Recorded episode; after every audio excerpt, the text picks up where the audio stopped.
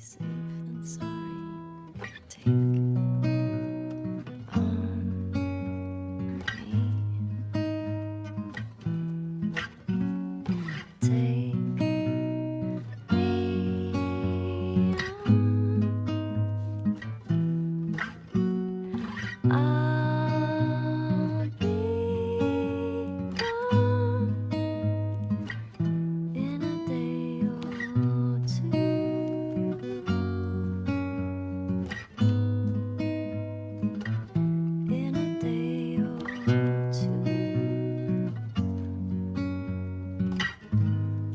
Hi there, everybody. Welcome to a very special Finger Guns podcast celebrating one year of The Last of Us Part 2.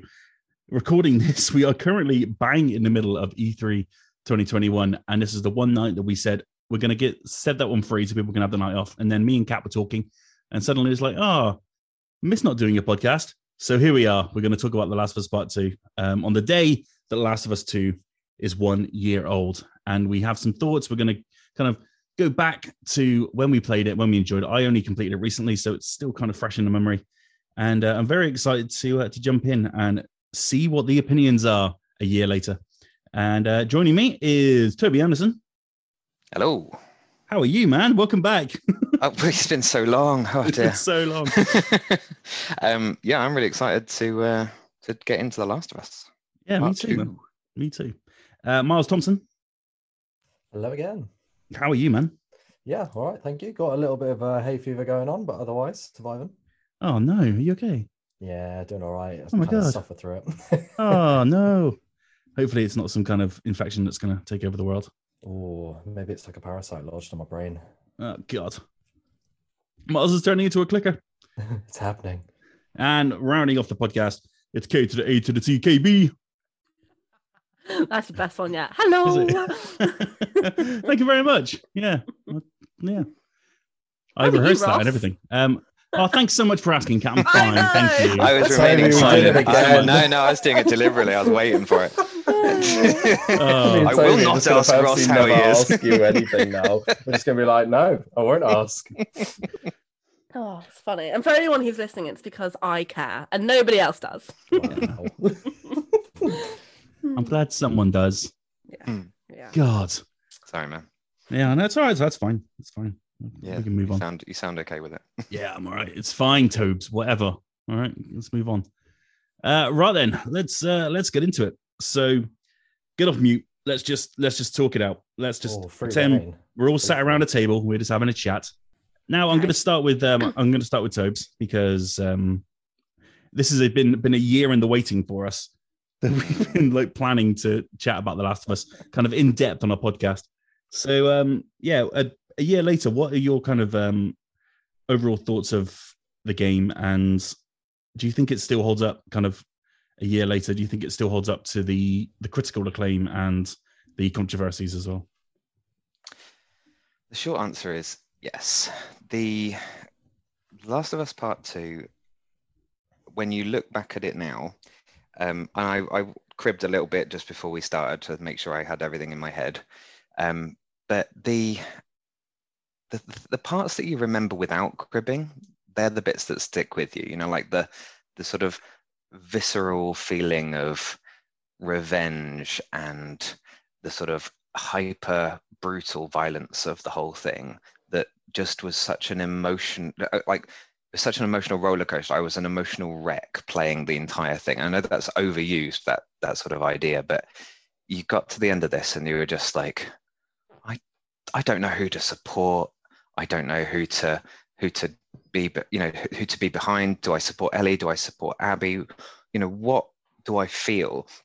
And you were sort of put through the ringer by this game in a way that you can probably look back at the whole of last year and pick, you know, only maybe a couple of other games that went anywhere near that. So it has, it does hold up, and it does have like you know a bit of a legacy already. It's it's a strong a strong game to to to, to follow for Naughty Dog, and it's something that is very memorable.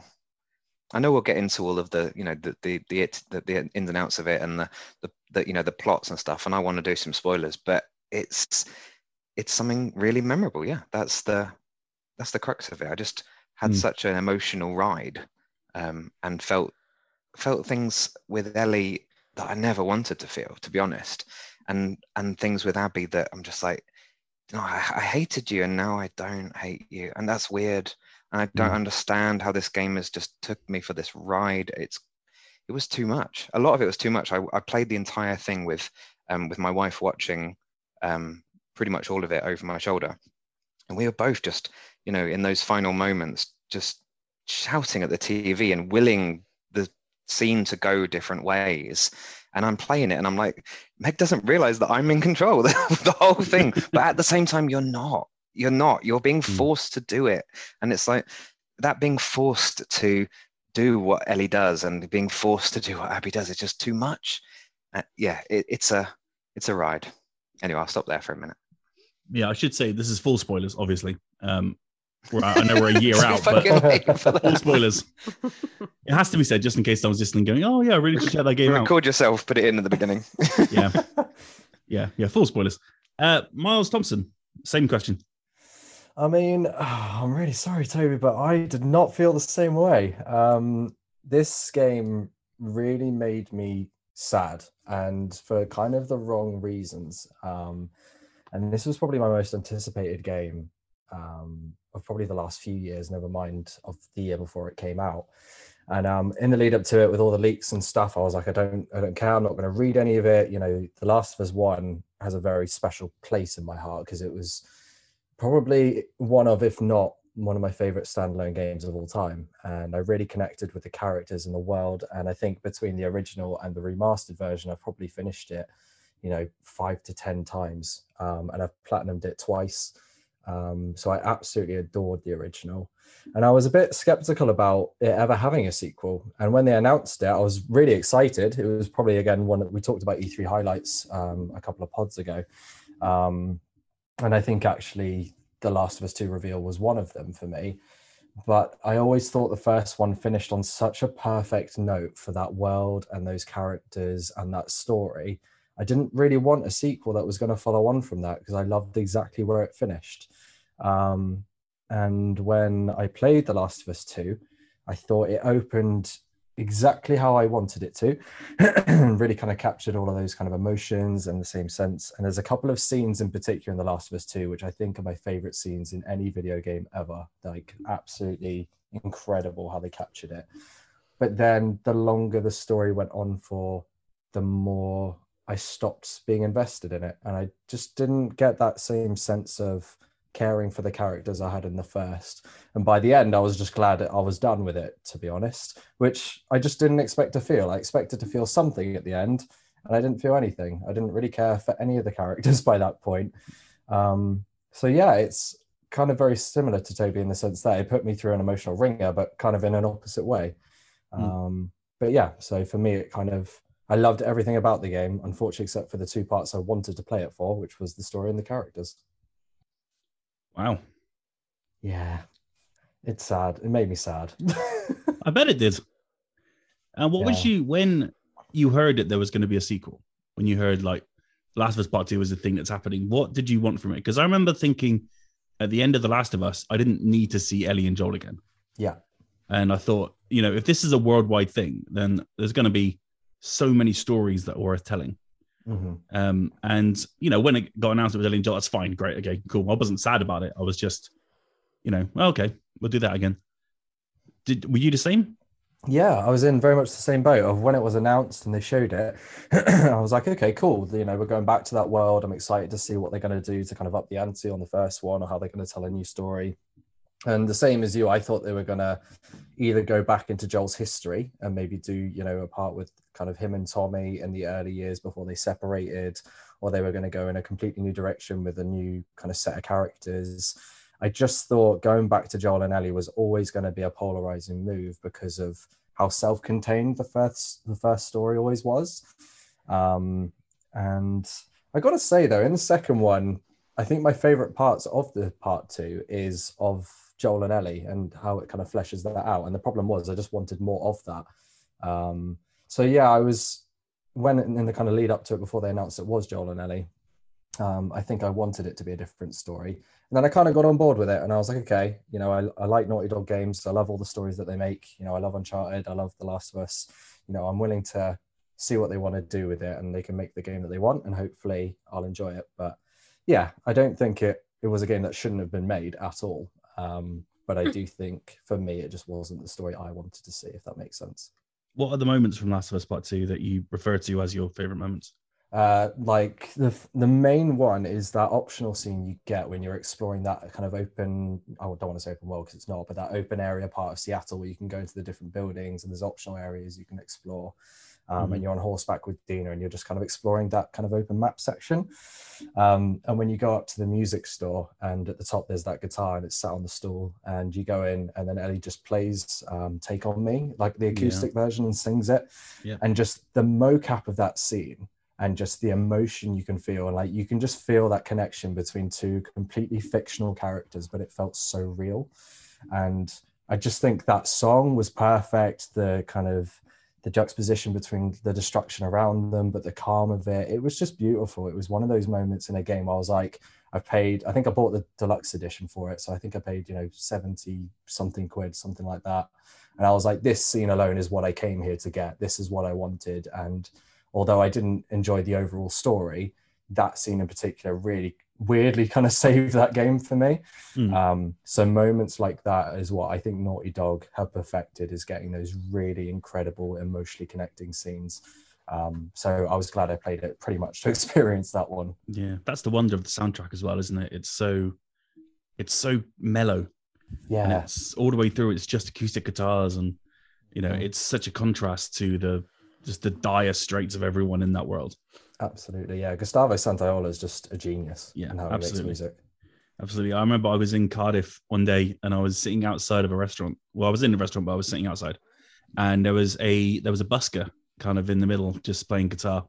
He was he must have been about 70 or 75. He had a big long beard, probably like like lifetime guitarist, you could just tell. Yeah. And he started playing the theme to The Last of Us. Oh, And I started like welling up. I was like, oh my God. And you know, it's so powerful that the Mhm. dun, dun, dun, dun, dun, and that kind of that long draw out on the final note. It's just man, it's such a moment. I still remember from the first one, I think it's the track called The Choice, and it's like about a minute and a half long, and they play it after Joel's had that confrontation with Ellie at the ranch, just after they've got to see Tommy. Right. And um, she obviously runs off, they go find her, and then it kind of plays on the way back as Joel's kind of making the decision of whether he's going to, um, you know, take her to the Fireflies himself or whether he is going to give her over to Tommy. And that piece of music, it's like I said, it's like a minute and a half long, and it's just, it's unbelievable how they managed to fit in such like incredibly serene music in a game which is anything but Yeah. um and i just think yeah the way they melded that together in the both the games is just absolutely incredible Can you tell that I'm delaying Kat? Is that obvious? holding off Is it with good reason? well, I don't know. I don't know. I I have the feeling that she's gonna that she's gonna she's, she's, she's about to say something that could mean the end of finger guns. I don't know. the nuclear button's about to be pushed Kat. Yes. yes. One one year Okay. late one year later, my dear friends, Yes. yes. what did you think of The Last of Us Part Two? Right. I, I want to get something out here first, okay? I'm so sorry, Toby. I'm gonna I'm gonna get something out here, okay? I dressed up as Ellie for Halloween. I love the series. I love the game, the first one. I love the development. You would not, you cannot get better acting. You love the development? in those games. The development of the characters. Sorry, Oh, okay. bad, like, yeah, the, thought you of were the gonna say- first one. God, the way Um, you coded that man was just amazing. oh my god, the meerkat! Oh my god, yeah, just yeah. i love how much crunch you did for that game Oh, the crunch was just Fantastic. oh, mwah, chef's kiss. I'm sorry. Mwah, chef's kiss, chef's kiss. Yeah. Um. No. Um. So yeah, love the character development. You know, you the emotional. I mean, you guys, both Toby and Miles, there just just put the kind of the game into perspective, isn't it? You you don't talk that that in depth about a game if you you know if it's not absolutely brilliant. Um. Cin- cinematically and graphically, it, stands up against any PS5 game now. Do you know what I mean? Like, absolutely beautiful capturing, absolutely beautiful environment. Yeah. Um, in The Last of Us 2, it was the same in The Last of Us 1, really, as well. And you know, it, it's been seven years since the first one. Can you tell me? Can you tell that I'm delaying my opinion? Yeah. but it was the best shittest game I've ever played. And I'll tell you why. I just had someone someone gasp. And I'll tell you why. I'm I'm a big sucker for emotional kind of development, and I'm a big sucker for staying not necessarily consistent with it, but there was a lot of ambiguity in both Ellie's character, in both Abby's character, and the hypocrisy is unreal. And I, I remember watching Druckmann say, you know, this isn't about revenge or a vengeance. This is about telling you that two wrongs don't make a right. That is utter bollocks. Um, because oh, that it does. It does two wrongs do make a right. And the thing is as well, to, it could have been 10 hours shorter. That's that's number one. Okay. I think that actually there was great dynamics to it. It was so interesting to play as Abby, for example, you know, for the first five to seven hours. And then I wanted to tear her head off because I was so bored. Um, and like Toby, at one point, there was this element of, oh shit, actually, you know, she's trying to save these two people, she's trying to save the brother and sister. And you kind of forget kind of her motive and you kind of forget what actually she's trying to do and what you're trying to do as a character. But the one thing that I cannot walk away from is to convey that much emotional anger to have you kind of then walk away. Now that's fine. I can completely understand that, you know, you've become a monster, you're avenging somebody's death, yada yada yada. So you go into search for the city and you're gonna you're gonna take anyone down with you because your anger is not allowing you to see through, I guess, the the logistics of of your decisions. You, you know, you're completely thinking irrationally. They shoved the idea that Abby is Ellie down our throat too much we got it. We we got it in the first hour. We got it in the first hour that that Ellie and Abby were mirror images of each other, you know, and that's fine. That was a great premise, you know, absolutely fantastic that you're going to mirror that from two sides. You know, you're going to have Ellie, you know, who's just but she's but Abby's not because Abby was a firefly. Abby was part of this, you know, comradish squadron of people who were just killing people for the sake of it. Um, so that's number one. Um, the one thing that I can't. get That's number one. Yeah that's number one. But the thing is I- Okay. I, keep weaving in and out as well. Um so i need to go back to my point of actually what i what makes this a, a bit of a deal breaker for me. Bear in mind i still love it okay? That's the thing but i i, I feel like they could have gone a better way of it so they're Toby's conveying scribbling notes for rebuttals later. I know. um, but Hell I can't I can't convey that, you know, she's gonna convey that much anger. You're gonna feel that anger with Ellie. You're gonna be right behind her, you're gonna be on her shoulder, you'll be like, yeah, let's kill her. And so then you get to that encounter and she doesn't do it, and you're like, all right, fair enough. Okay, all right, you've gotten this far. Too many people have died. This isn't worth it. And Joel wouldn't want this, or you know, blah blah blah blah blah blah. So you go home, okay, and then you think, okay, all right, fine. We're gonna live in the nice house with Dina and the baby. And then obviously you see Tommy, you know, he's okay, but then you know, obviously that is there's unfinished business, and that's absolutely fine. She doesn't feel like she's now given herself the justice, and why all those people then essentially died for nothing. So then she goes out again and then kills more people. And and then she saves Abby to kill her and doesn't kill her. That last fight is absolutely brutal to do. The it's the punching. There's no guns. There's there's a knife at one point, but there's no guns. And I remember feeling physically uncomfortable, kind of watching, kind of almost you do this to her. You're like, come on, like let it be over, let it be over, let it be over. And she walks away again, and you're like, what? Are you fucking serious? We're gonna do all of it. You've just lost the one last thing that connected you to Joel, which was your fingers. And that is, and there's obviously the flip side of this coin of if you feel that emotional about a game, then obviously it's fantastic, which I completely agree with. I'm angry probably for the wrong and the right reason at the same time. But I don't think a game can convey that much anger and vengeance for kind of 15, 18 hours to not finish the job at the end. Or not have the player make the choice at the end. I think that was something they they definitely maybe fucked a little bit up on, uh, because Abby would not be alive if it wasn't for Ellie going back, and then she goes away with with the kid and gets to live a new life, and Ellie comes back with absolutely nothing. She can't even play the, the one thing that connects her to Joel. She's lost absolutely everything. But equally, Ellie didn't start this. Abby started it. So I- just I don't feel comfortable with the two wrongs don't make a right and then convey this really seesawed kind of I guess narrative on it. It makes me feel so sad. Honestly, I, I felt sad. I felt heartbroken. But by the end of it, I was so angry that that's, that was the play they did because it was already a really long game when she was at the baby and you were rearing the sheep and you were like, okay, fine, fair enough. Okay, that was a pain in the butt. Then you've lost all your friends, you've lost this, you've lost everything, and Joel's gone. But at least you know you're back at the farm with and that's fair enough. And yes, it's kind of like that, that double-ended sort of. She chose to go back out. You know, that's her consequence. But she's kind of the only one that's really suffered, and that's obviously Abby has suffered. But do you know what I'm trying to say? And I just can't take the hypocrisy and the shoving down the throat that they were the same person because they kind of were, but equally they also weren't. And yes, it's beautiful, and yes, yes, I'd probably play it again. But I think that there are things that they could have done. I think they they did a lot of things just to just to get that kind of conversation going. Uh, Yeah, so it's the best shittest game I've played because of the hypocrisy, because of the emotional impact, but it's the emotional impact for the wrong reasons. I do not want to sit there and be angry and sad and hurt, hurt for 18 hours to to then be sad and angry and hurt and sit there for another two hours. Yeah, that, that's my opinion on The Last of Us. Happy one year birthday. Thank you for that.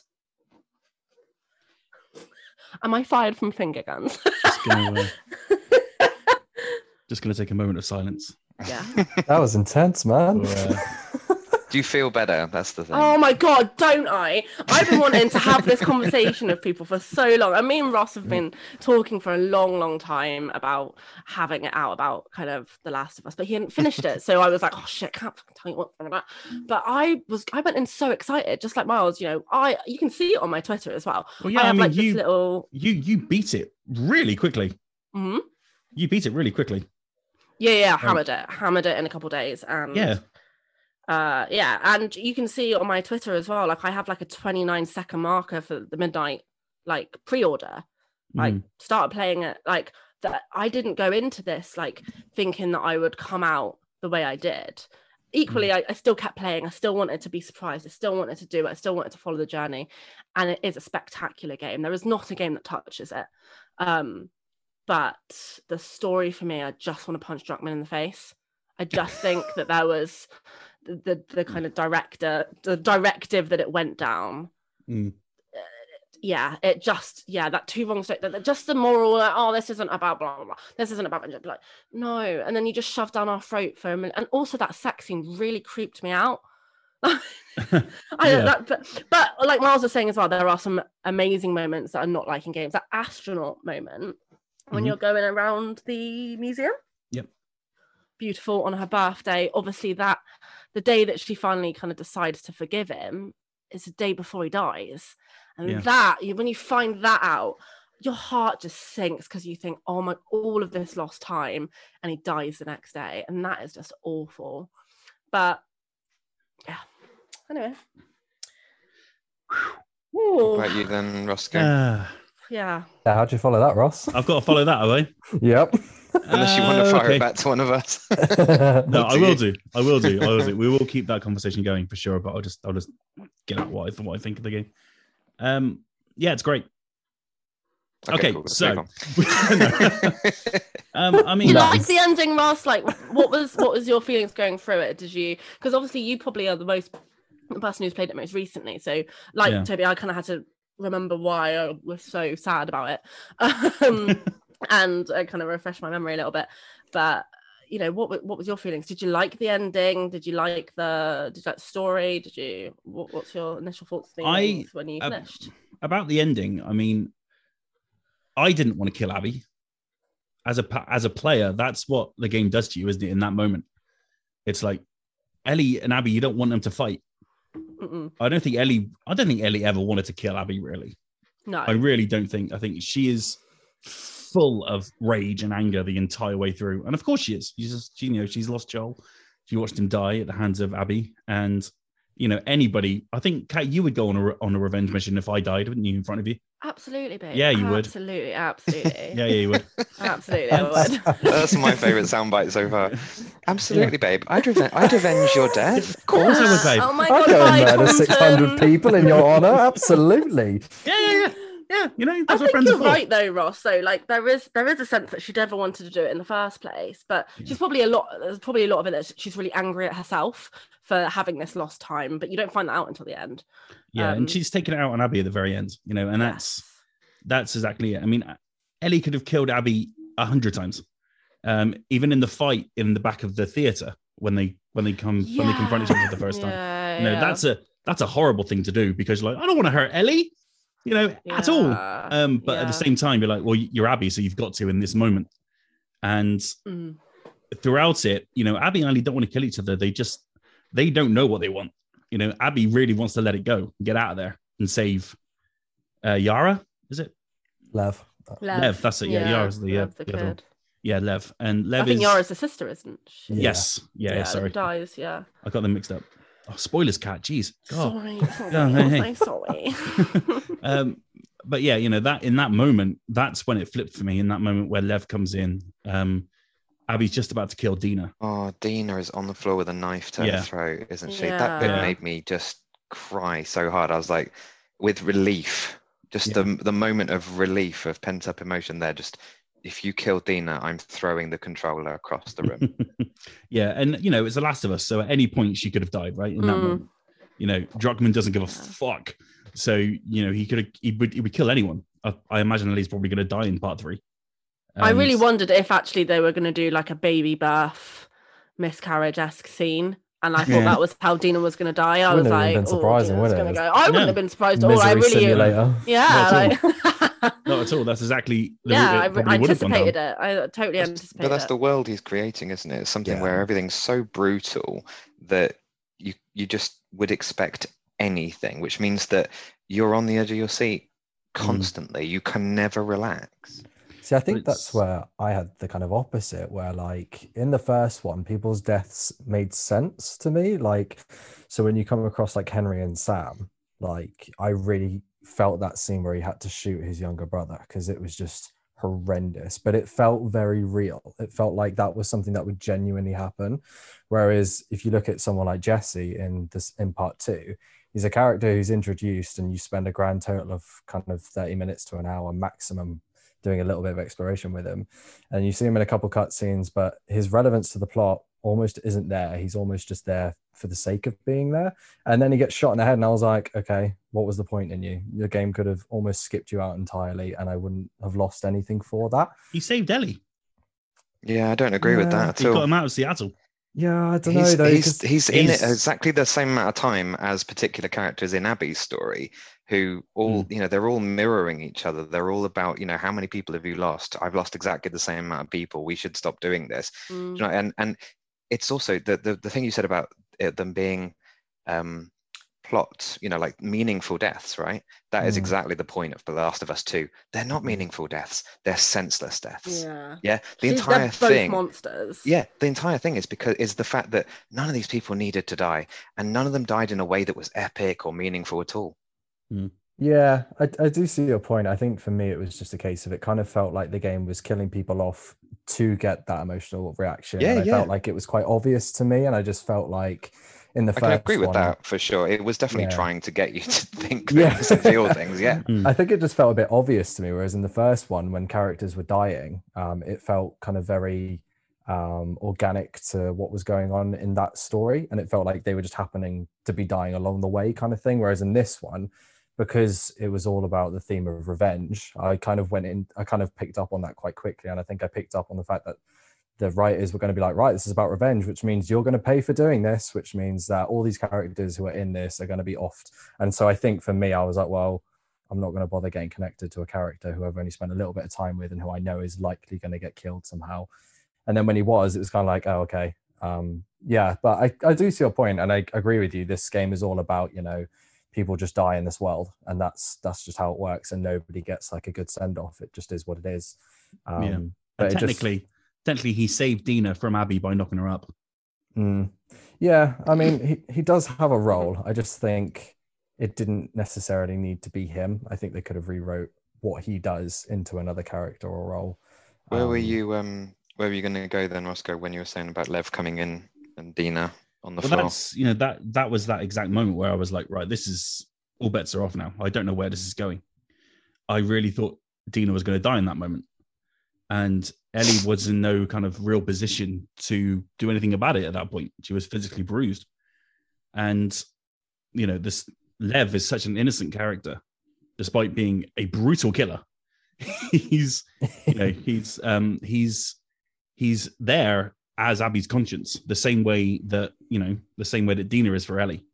Um, Ellie had a a moment where she was at peace at home, you know, in the farmhouse, only to have that that kind of PTSD shock in the the, the barn. Do you remember that bit? Mhm. And because that's what spurred her to go back. yeah, and that's exactly it. You know, it was always in the back of her mind. And, you know, I I was sad when Dina wasn't there when she came home, but I also understood why. You know, I get it. You know, I think Dina pretty much said, if you go, we have to go. We have to leave. You can't come back to us. Because revenge was consuming her so much. Yeah. She wasn't. She wasn't the Ellie she loved. She wasn't the Ellie she knew. That's Yeah. what I mean. She couldn't. She couldn't see her anger and her heart. Just didn't allow her to see any reasoning. It was just like a fog in front of her. Mm. um and eventually you know like you know i guess like it does happen like that if people are very angry if they have trauma if they've lost someone they loved you know it's in a stage of grief anyway. But you know you, you do kind of end up pushing people away because you you don't see the reasoning or you don't you know you don't reason with yourself. Um you have kind of the opposite. You have that emotional reasoning of this is why i'm doing it. Don't you understand? Why does nobody understand? Why is everybody leaving? And in turn you don't see actually what you're doing is uh, like s- senseless or it's you know it's not going to help it's not going to you know it's not going to make you feel better. Um you just you're convinced it is.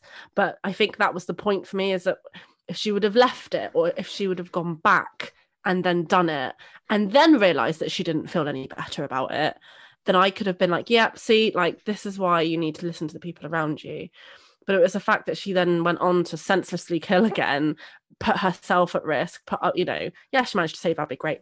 Um but have this fight with abby have this emotional destroying fight with abby lose her fingers. That really got me that bit where she tried to play the guitar. That was that made Hmm. me cry because i You're was like, like, don't damage the fingers, man. yeah like what are you doing? It's not snack time.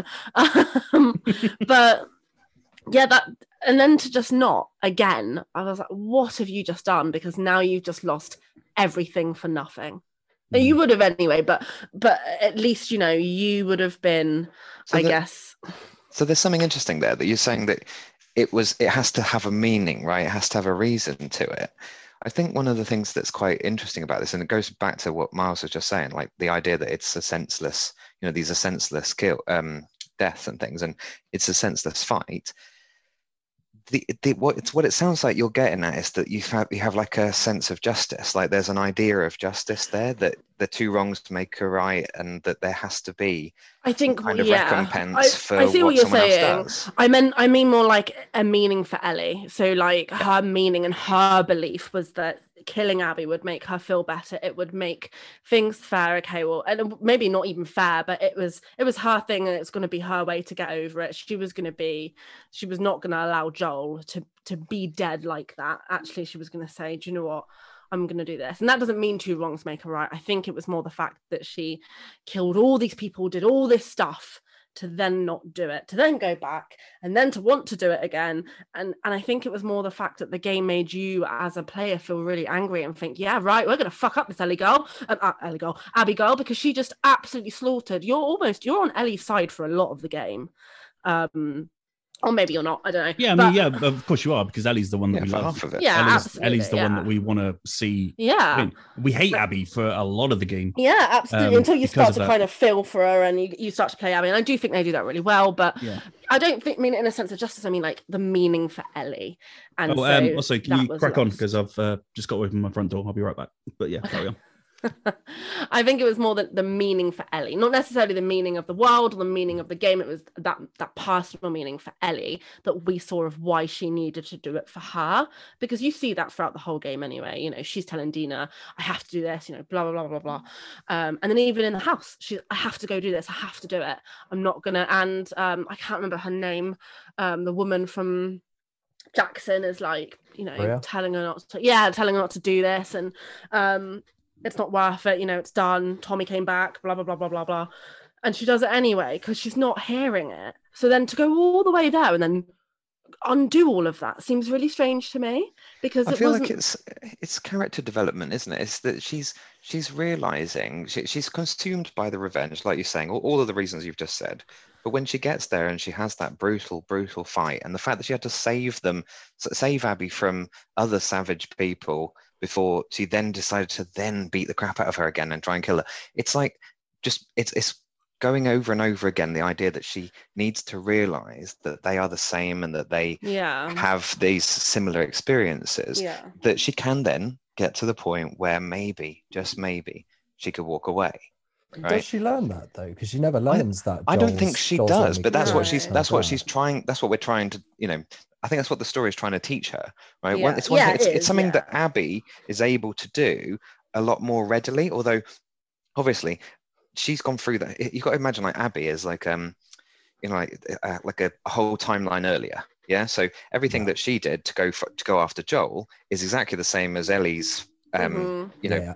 journey. Yep. And she gets to Joel. That's the end, right? And she that for, for Abby, Yeah. and she goes, "Fine, I'm over it. I've done what I needed to do." yeah. She scre- don't she screams at um, Ellie that I let you live and you wasted it, right? That that's just she was like, I gave you that forgive, you know, that that that life back. I forgave everything else about it. Just had to do that one thing, which is not right. And then Ellie does the whole thing all over again, just everything that Abby did. And then they, but Abby, Abby's had all the extra time to get to the point where she's like, I can forgive you. You killed all my friends, but I can forgive. I can walk away Mm. Right? And then Ellie has to get to that point as well, and that's when you finally get to that um, the shallow water fight where Mm. Ellie is finally, finally just about maybe understanding forgiveness in a way. And I know that's really heavy-handed, like moralizing storytelling, and it is not for everyone, but that's what that's what he's trying to say, isn't it? That's what his that's what his moral story is for for Druckmann that there is no justice.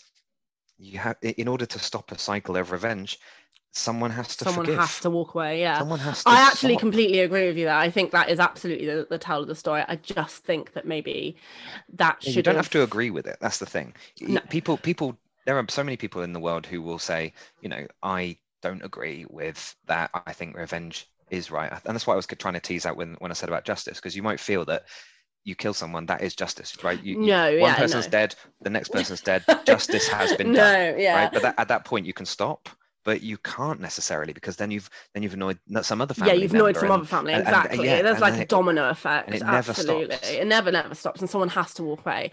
Um, I do agree with that, that point. I think, like you said, I never really thought about it in the fact that that's Abby's ending and Ellie's going through that. Um, I think just that I think that theatre scene could have been the very f- kind of you know like the encounter you have when you're in the warehouse and you do it the first time, not the warehouse, but the, the underneath bit, and you're having the first initial fight where you give up. I think that maybe could have been skipped and the theatre scene be a little bit more poignant. And actually, if I'd have if that would have then all happened and she'd have walked away at the very end, shallow, the, the little shallow water, perfect, absolutely perfect. I think it's just it's felt it was too much. it's just a long it's just a lot isn't it yeah it's absolutely extremely was just, yeah. heavy-handed, moralizing Yeah. storytelling. and I think it I mean, goes on for too really long. is. I think it is just taking the point and shoving it down your throat a little Yeah, bit yeah, too much. And I think that maybe if it was like five hours shorter and it made that same point, then brilliant. But I think that that's what annoyed me is that it was the conveying of this much anger, this much hate, blah blah blah, to then not do it, to then risk everything all over again for two hours later for you to make the same decision because it's like okay well then you didn't learn but you must have learned something to stop the first time so why don't you why have you not do you know what i mean because just- yeah, 'cause she's consumed, isn't yeah, she, by rage. by. Yeah, you're absolutely right. She she doesn't manage it the first time. She just about walks away, and then she's like, "No, I have to go back. I still have to do this for for Tommy and and for for, for other Yeah. reasons as well, which is just so damaging to. She's got a little baby. She could have moved on. She could have let it lie at that point. Mm. And I think had you not had that first fight and maybe kind of added something more to the theatre scene, you know, and have more dialogue of like, look at look at us, you're losing your friends, we're losing my friends, blah blah blah, and walk away that way and go back to the little farmhouse thing. I think that would have made this just a the same point, if not a better point, rather than having that big boss. Because that boss, like not boss, but like that kind of first encounter goes on for quite a while until you know you go to They all do. bottle her. Yeah, they all do. Um, and so you kind of think, okay, this is it. Okay, yeah, yeah, yeah. I'm gonna crawl around. I'm gonna throw this thing at her, and then, oh, then oh, okay, well, no, now I got to do it all again. And so I think it was just that rigmarole of, oh, oh, oh no, here we are. And I just don't think there was enough. I know what you're saying about character development. It just felt the second time was too I soon. don't, I don't, I'm not necessarily right. It's just it's just a side of an argument. So yeah, I mean, yeah, yeah, yeah, yeah. I see what you're saying, but I feel like it was just too soon. It was just yeah, that's fine. yeah. Yeah. But I agree. I agree with you in the sense that like Abby's a whole other million timeline away, and that was her end. But God, it was long. It was really long. It was a- it- for me, it was also like a far too long a game. And I think part of my reason that I didn't connect with Abby and her group of friends at all was that by getting to the theatre scene and having that real kind of build up and then swapping to Abby and then that slow realization of you're not just going to play as her for a, an hour, you're going to play as her for a long time. yeah. For me, I kind of that was rough. disconnected and I just didn't. I never connected nor really cared about Abby nor her friends. Like all of their group to me were either just a bit bland or were a little bit kind of. I just didn't really feel bothered about them. Kind of They're the sort of way that- military jocks, aren't they? It's quite hard to get in with them in the same way that you can with Dina and such. And the only one who's like, there's not even any of them that are logical. Like Mel's heavily pregnant and being sent out into a war zone, and I was like, what the fuck kind of setup is that? And then Owen's like, fine. That's like but- mirroring Dina, though, isn't it? Mm-hmm. Dina's, you know, pregnant and she's now going off into a war zone when she probably really shouldn't be. And Yeah, like, but she Toby didn't know was she was pregnant it's when she timeline. went. She didn't know. yeah, but it initially. is it is meant to mirror her. Yeah. Right. And I get it's meant to mirror it, but it just I don't know. I didn't connect with that, and I actually feel for me, if the game had been tightened, if they took Abby's section out and then did it as like a you do Ellie's part and that's the main game, and then you do all of that the same, and then if Abby's was released as like either a separate kind of expansion or it's like a new campaign that unlocks after the story finished, playing them Oh, through. no, I, yeah. you, you just you would would have never have got the same would have never have got- emotional yeah, impact if, out of that. See, I disagree because I was when I No got to the theatre scene, I was in Ellie's head and I was like, fine. I don't necessarily agree with what she's doing, and I don't think it's consistent with the character in the first game because she was all she was willing to do bad things, but she was very moral about it and she was always emotionally affected by it. Whereas in this game, she kind of goes down. I think I watched a video on it. Someone described it as like a group of people who are all psychotic, like psychopaths, and they all just do whatever they feel. And um, I kind of feel like when I got to the theater, I was like, right, let's have this showdown. Let's kind of do this, whatever. And then when the game cut to Abby, I was kind of like, actually, I think if this had been a separate part where I'd done Ellie's part, and then the game was like, right, you've seen Ellie's story. Now let's actually show you the other side and uh, like kind of show it kind of juxtaposed against it. I think I would have been much more on board. A, because I think the game was too long as it was with both stories crammed into one. And I think they could have done more to then actually flesh out a bit more of Abby's side of things and a bit more of her story with with her friends and to make her friends a bit more likable. Um, because for me, it was trying to shove them both together. It just broke the pacing completely for me. And I think that's what turned me off. The moment I realized I was playing as Abby for longer than an hour, I think I got one of those upgrade like magazines and I was like, oh shit. Um, I think that I think I did exactly the same thing. And but it's it's like you say, like two or three hours of Abby, and you're like, okay, am I actually carrying on as Abby?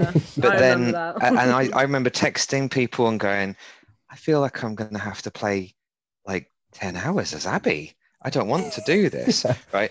But then the point I would think that that that makes is that you're then forced to like walk a mile in her shoes. You're forced to go through all of the pain that Ellie has inflicted on her and and lose these characters that yeah I, I wasn't all that invested in either but when you see them all murdered and you I had yeah, already that's got to rough the in that. What is it? Yeah, what is it? And- swimming pool bit. I actually felt like that when Mel death- died. yeah, Yeah, Mel's death that is was horrible Yeah, and the and the, the the woman at the base of the um, health center as well Um, Oh yeah. that th- those deaths, I had already gone through Ellie's bit and thought, Ellie, you're becoming a monster. You know, you're, I, I'd got to the end of Ellie's story and was like, I don't like this character. Like a bit like you were just saying, I, you know, didn't feel like it was her, but it kind of was her with rage and grief and all those things. But she just becomes so violent and so brutal. And then seeing it all from the other side, like, ah, these were someone's friends, just like you're avenging your Mm. friends. It's Yeah. It's- that realization is I completely agree with you. I just think that they did that for, like you said, it- you get to like five, six hours of Abby, and I, do can think that agree does. it's too long. it But is I, but I just think without yeah. the length, it wouldn't have worked the same way. That's what I I, mean. I think if they'd have uh, almost kind of separated Abby's section out a little bit into its own separate thing, I think I would have finished Ellie's story and been like, right, I can kind of take my time and kind of process what's gone on there and what I think about it and what's Yeah, happened to this character who I knew. And then I could be like, oh, okay, there's this new part and now plays Abby. So now I've got to try and, you know, accept what's happened on Ellie's side. And I think I would have been more open minded towards Abby. Abby's kind of arc because for me when I was playing it I was like I get what they're trying to do. They're trying to mirror it. They're trying to show it. You know, it's two sides of the same coin. I was like, I don't care. I want to get back to theater, and I want to be Ellie, and I want to like cave this bitch's skull in. And like when I got to that scene, where like, then I, "But I want to play as teach you a lesson. yeah, and then I got to that scene I was playing as Abby, and I just let Ellie kill me like four times. I was like, surely there's an ending where I just let myself die, and then it ends the way I kind of want it to. And I think you touched on a fair point of like this game. Obviously, they didn't want to just end it in a typical way, and they wanted to make you do things that were uncomfortable. And I'm on board with that because I think um, a game I kind of compared this to was Spec Ops: The Line, which tackles very similar stuff, but I, and for me personally, in a much better way. Um, and when I was kind of playing it and I got to that point, you know, that point where you get to the theater, like you guys had, you were very conflicted and you kind of didn't know who you wanted to win or neither of them to win. Whereas I was like, nah, fuck this bitch. Ellie's going to kill me. I'm good with that. Like, I just didn't feel that kind of empathetic connection to Abby or her group like I did with Ellie's character. And I think for me, it's because of the connection I had from the first game, which I know that they're trying to play on. But yeah, for me, it just didn't quite click. And I think that was my problem with it. And I came mm. out of the game feeling like Druckmann was trying to say, you know, they're both equally scarred by the end. But I don't think they are because Ellie's lost absolutely everything. And Abby, although losing her kind of jock friends, I didn't feel she was going to lose some of them anyway. And it kind of felt to me like they were more friends out of convenience and out of military background. Because when you think, when as Ellie kind of picks them off one by one, they're all quite disconnected from each other. She's not Um, even got a Dina and a baby to go back to though. No. li- she's got nothing, even more. You've got nothing. Lev though. But she gets Lev and then she finds the fireflies after the credits. Yeah. And she has the redemption arc. She's the one who forgives. She's the one who comes out with Lev. She's the one who finds the fireflies. She escapes the, the WLF, which she's realized are not a good party of people. You know, despite the fact she's murdered thousands of people potentially with the WLF and getting to Joel, murdering Joel right in front of Ellie's face, and then all of that stuff happens. And it kind of feels like the game's like, oh, Abby's kind of the one who's the more redeemable of the two. And I'm like, why? She's a prick. She was gonna fucking stab Dina in the neck if Lev hadn't stopped her. She's an asshole. I think that's And I what made me angry at the end as well. It's exactly that. It's that they try and compare them and they're not the same. I feel like every point you're making about Abby, you could make just as easy about Ellie. And, and that's fine because with Ellie, I was kind of on board with that of, you know, they're turning her into this, they're showing what the kind of trauma and everything is happening. But I guess I like Ellie. And I went into the game with already about 12 to 15 hours worth of a story of Ellie, whereas with Abby, I didn't. Yeah. And so I didn't give a shit about this character. And it wasn't because of her killing Joel, because I fully expected that to happen for this game to happen. Um, but it just, I don't know, there was just something about the way they kind of built up those characters for me in Abby and her friends that just didn't do anything. So when I got to that point where I was supposed to care about her, I just didn't. And so I just didn't feel anything towards her. That's Yeah. that's Good. interesting. Um, hello again. Sorry, I'm here. I was just going to say. Ross, what's your thinking on this? I was literally Welcome going to do back. that. Ross, here. how are you? I'm good. Thanks for asking. Um, that was Chris at the door. He's going to get milk. Oh, lovely. Yeah. Um, we've got a place called Milk from the Boars here in uh, Somerset where you can go and get milk 24 7 in different flavors. It's awesome. Anyway, Wonders of Somerset. I was actually Yeah. going to mention Chris because um, he hasn't played it either, and I he hasn't I finished it yet. He's played it. but he No, and it. he's like, "Oh, I'm still Ellie," and I'm here thinking, "Oh my god, you have like 50 billion hours of Abby Yeah, left to lot. go, So much mate." to experience. Yeah, I was like, "Have you played rollercoaster's Abby yet?" And he's like, "Who's yeah. Abby?" And I'm like, "Oh, you haven't." Okay, mm-mm. Yeah. never mind. Poor Chris. Sorry, Chris. Yeah, Don't, he's don't, don't, don't listen to this. Yeah. He's got a long way to go. Um, I mean, it's interesting you say that about um about Abby because you know she was. I mean, was she ever a redeemable character? I mean, it was. It, it's down like to player choice, like you said. You know, it's up to you whether or not you want to feel that way for Abby. But it was that extended length of time that was given to us with Abby, which you know enforces the the gut punch that is that final fight. It's that extended time that we spend with Abby, saving Lev and saving Yara, going through that incredible moment when they're on the Seraphite Island and it's burning down. That is an excellent set piece. It's isn't just so fantastic. Mm. And the only thing that you want to do in that moment is get Lev the fuck out of there. At least that was for me anyway. And I'm like, damn it, I really care about these these these two characters now. S- s- Stupid boy, You know, damn yeah, it. damn it. You know, and as boy. and as and as you know, his life is burning down. The WLF are against Abby. You know, Abby's now lost everyone as well. All she has Abby's left now is killing her own people though now Yeah. Uh, as well to save Lev who she doesn't know, which is like, well, you know, you know, Ellie's not smashing Dina in the in the tummy, is she? And it's, Mm. it's just Well, that's a second redemption almost because she's turned on the KLF.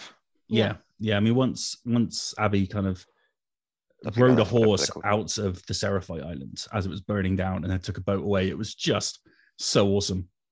I was like, damn it, I like you, Abby. I'm not supposed to, but I really do. But it's interesting you say that about um about Joel, sort of going all the way back to even before the game came out. There was a trailer for this for The Last of Us Part Two, Oh yeah. and it had it had Jesse. No, Oh, didn't. It- Yeah. Fucking that hated was that when that that happened. was out of order. It I had, was it had furious. it had it had Joel in the moment where in the game it was Jesse. Jesse. Now, yeah. Miles, you said that you fully expected Joel to die in this, but did you expect that point to be the center point? Because the, all the way through, all we were talking about, especially on this podcast, was that well, Ellie's girlfriend, whoever she is, is going to die, and Mm. that's going to be Ellie and Joel's next journey. And the game flipped it, obviously, but did you someone's, expect? someone's going to set you off on a revenge tale. Yeah, yeah, and it was. Did you expect that going in? Because I, I, I, I did. actually didn't. I did because when they kind of just, I think I remember reading the synopsis and it was like a, a tragedy befalls kind of Jackson and Ellie in particular. And I was like, Dina's a new character and she's a love interest for Ellie. And I think as much as Druckmann likes to kill people off quickly, I think they're going to have to have a death very early on to then justify what's going to happen for the game. So in my head, I was like, there's only two options, and one of them is Dina, and the other one is going to be Joel. And I said, and then when they announced Ellie's the main protagonist, I was like, right, for me, the only thing that's going to create the emotional impact necessary to set off that this kind of chain reaction of events is going to have to be Joel dying because he's the one that everyone is already invested in. And if you kill him, you can take your story wherever you want in terms of revenge because every player will be on board with that. And so when people were saying, "Oh, it might be Dina," I was like, "No, she's a new character." Mm. And I think if anything, they've got to put her in there and they've got to characterize her and they've got to give her her story. And I don't think it would create that emotional impact if she dies early on, even if we get a little bit of time with her to then justify because we wouldn't have seen the background enough to feel what Ellie's feeling to then be willing to go off and murder 600 people um, to get to the person that did it. So for me, when Joel Yeah. died, it was it was a hor- horrifying scene. I thought it was very well executed. Joel's death, like you said, Toby.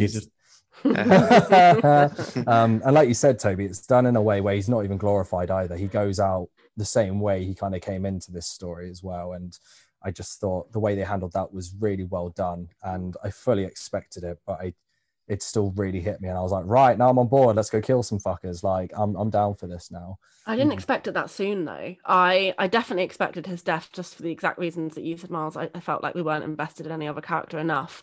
Um, I actually thought they were going to take him. I thought they were going to somehow they were going to torture him, and you would both play as Joel and Ellie separately, but mostly six like you know like what they did with Ellie and Abby. I thought that would end up being kind of Ellie and Joel, but kind of Ellie eighty percent, Joel twenty percent. And I actually thought to myself, I reckon Ellie's going to get there, and she's going to look like she's going to save him, and he's going to die and that's how I thought they were going to do it. I thought Okay, they were going yeah. to be like, you know, like a like a gun to the head. Oh, well, you're here now. Well, you're here, but uh, you're not going to get him. Buff. Mm. I didn't expect him to die that soon at all. But yeah, Yeah, I mean, Joel's death was Oh, horrific and shocking. Sauvage. Um, but yeah, I don't know. Maybe it wasn't expected, but yeah, the uh, the early trailers were very clever, very clever twisting. Clever or just mean? I thought it was a bit. I think nitpicky. that's why, that though, that- Jesse. I mean, that's Yeah. what that, that, that's I think that's why I assumed that he was going to stay so long because I was like, well, they're obviously in the middle of something together. So he's got Mm. to live long enough to go and get whatever the thing is that they're getting or whatever tragedy has happened. So I, I- I didn't know what they were doing. And that's that was that's what led me to believe uh, well, he's going to get caught up in something and they're going to be split up. It's straight out of the Marvel playbook. Marvel put scenes in their trailers that aren't even Oh, in the this film. is exactly it. Yeah, This is exactly what they do, and you it's know, a blockbuster thing. When you when you're when you're, you know, you've got so many fans there, you have to give them red herrings. yeah. I mean, that was a big one. Yeah. that was a major one. But uh, yeah, I mean, and it set Ellie off, and Ellie is relentless all the way through. And you know, she learned that from Joel. That's where she gets it from. You know, Joel in the first game was ruthless. He was a ruthless survivor, as Troy Baker called it when I interviewed him a couple of years ago. You can check that out on YouTube. Drop that in. Oh, Um, but um, yeah, I mean, he said, you know, Joel's a ruthless survivor, and that's exactly what he is, and that's what is instilled in Ellie in part two. Sure. And that's you know, that's that's exactly who she is, and she didn't give up for anything. And it was Joel who taught her to do that, but it was also Joel that stopped her from killing Abby right at the end. You know, Joel is all over this game; he's just not present, Yeah. and that's Yeah. um, one of the most wonderful things of it.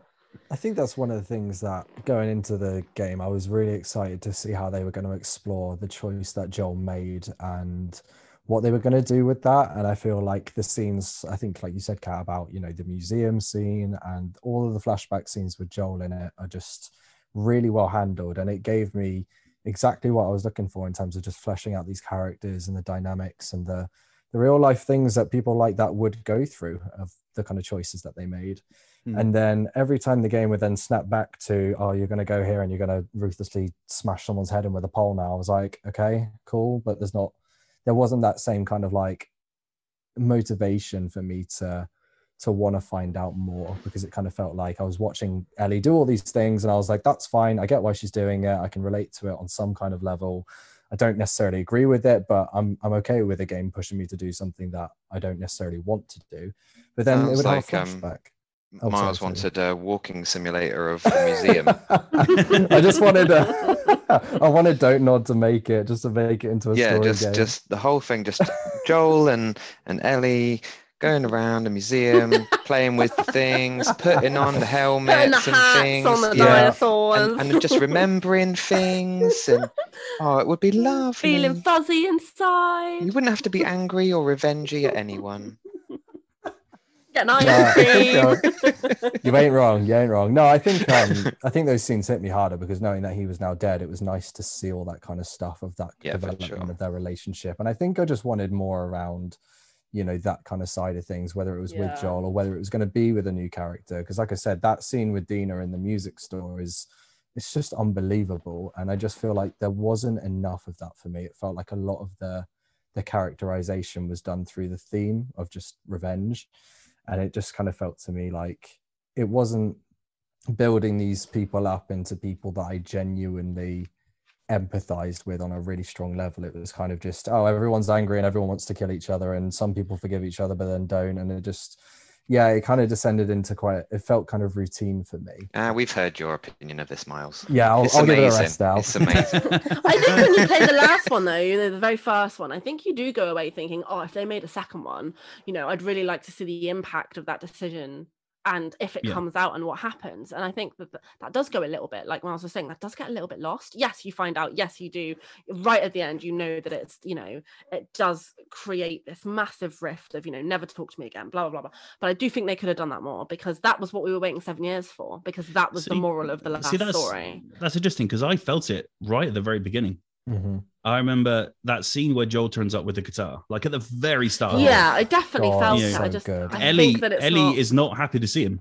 yeah, and there's- yeah, there's you some- can tell that. There's something underlying it all the way through that scene, and you know, Ellie doesn't like dismiss him, but you know, She tolerates him there. yeah, Yeah, It's- she's very it's- much like civil for the sake of civil. It's not the relationship you remember and that you love, and you definitely do query, okay, what's happened here? yeah, yeah. But it's I- like it's like an ex-husband and wife meeting, like, running into each other in town. for the first time in like four years. Yeah, and that's I think it- the story then turns into Joel's death as opposed to, you know, they could have done a little bit, a little, little bit more around the play of, of actually that that impact, whether Don't it be. don't you think that the, the the impact essentially of that was the pivotal, you know, everything for the first game, right? Everything revolved around getting to the Fireflies, Joel's decision when he got there, all that stuff, and you know, and Ellie finding out that that's what why he did it. Um, but leaving it, you know, leaving it sort of unfinished ever so slightly is, you know, was just the icing on the cake, in my opinion. When you Mm. get to a second game, if the entirety of the second game had been about Joel's decision Mm. to do that, I think I would have just been bored from the off. I'm so glad it took a completely different, like pivotal Yeah. thing. The, the entire pivotal thing is revenge. The entire pivotal thing is all the other stuff we've just been discussing. yeah, that's fair it's point. it's an interesting way to go with your story. Also, um, the it, look, looking at it from a sort of purely plot based, um, you know, and character building sort of stance, rather than saying, you know, I'm invested in this character. I had 15 hours with them already, and that kind of stuff. I, I think I look at it like that. I think I look at it as like this is an incredibly clever plot, and it's done something so interesting with um, interactive media in a way that you're never you'd never get the the visceral sort of you being forced to fight people and being forced to cut people and you know all that kind of stuff in a movie. You don't get that in a movie. You can have a Mm. dark and really visceral film but it won't be Mm. i was forced to do it myself. So the, the the fact that you know that's what video games can do. And then the last of us 2 just takes that and just goes do you know how far we can take that? Right? We can take that to the absolute 30 hour extreme that you will be sick of it. You won't want to play it anymore right? And you're absolutely right. I think we've all said we got fucking sick of playing it at one point right? And i did as well. I i i, I did as well. It's it there were points where when as Yeah, abby yeah there were points as um as ellie towards the end when i was, was still trying to find abby again and i was just like i'm just like just give up. I don't want to play anymore. I don't want to fight her anymore. Um so in a way i think like i think it got me to the point where i was you know i want to forgive one of these characters i want them both to forgive each other and i want to to walk away right but i wanted to walk away really early i wanted to walk away before you even started as abby um and then by the time you'd done all that stuff as Abby, I was like, yeah, I'm really on board for walking away now. Um, and I appreciate, you know, Miles, you've had a completely different view of it, which is fine. But Mhm. it's that's what it did to me. Yeah. Um, and then when you get to the end, I'm like, I'm so glad when they walked away. I was so sort of, you know, in that shallow water going, I can't take this anymore. I can't deal with these two women going at each other like this when when there's just nothing to be gained from any of it Mm. and that's just so powerful it's something i've never felt from a video game you know probably before or since um, and certainly not from any films um, you know you could get great great emotional reactions to plenty of stuff but it's not quite like that it's not when you're forced to do it for hours on end like that Not I even when that is a Iron Man clicked his point. fingers in Endgame. Oh, that is a powerful moment, but it's only a moment. You see what I mean? I wasn't forced to put the glove on, and I wasn't forced to make that decision to kill myself for my friends. Do you know what I mean? If Mhm. Yeah. you'd been forced to do that in an Avengers game, that would have been incredible. Oh. Guardians of the Galaxy. Yeah. What happened? but it didn't happen in Avengers, did it? Come on, Square Enix. It's really easy. Give I think that's we what I was saying at the beginning, though, is that like it's the best, it's the best shit game for me. like it is the best. Like I love, like I love. I'm, I, I'm, I've sat here and I've sh- like pooed on it, but I've not pooed on it. Do you know what I mean? Like it's more like out of love, I've pooed on it. I think in some ways we we do agree. Um, you know, there, there's quite a few agreements here that there's a game that's incredibly clever. It's done a lot of clever things. Whether it worked in every single instance for Yeah. each different person and each different member of the audience, yeah, maybe it didn't. But, But, maybe that's what makes it so fantastic as well. Is And that so actually Druckmann is kind of laughing Mm. on his big throne, being like. Look how many people I've I've I've opinionated here. I've I've Yeah, set well, up my own gonna- community of gonna people with opinions. I was going to know, say maybe that, that's the beauty I of the mean, game.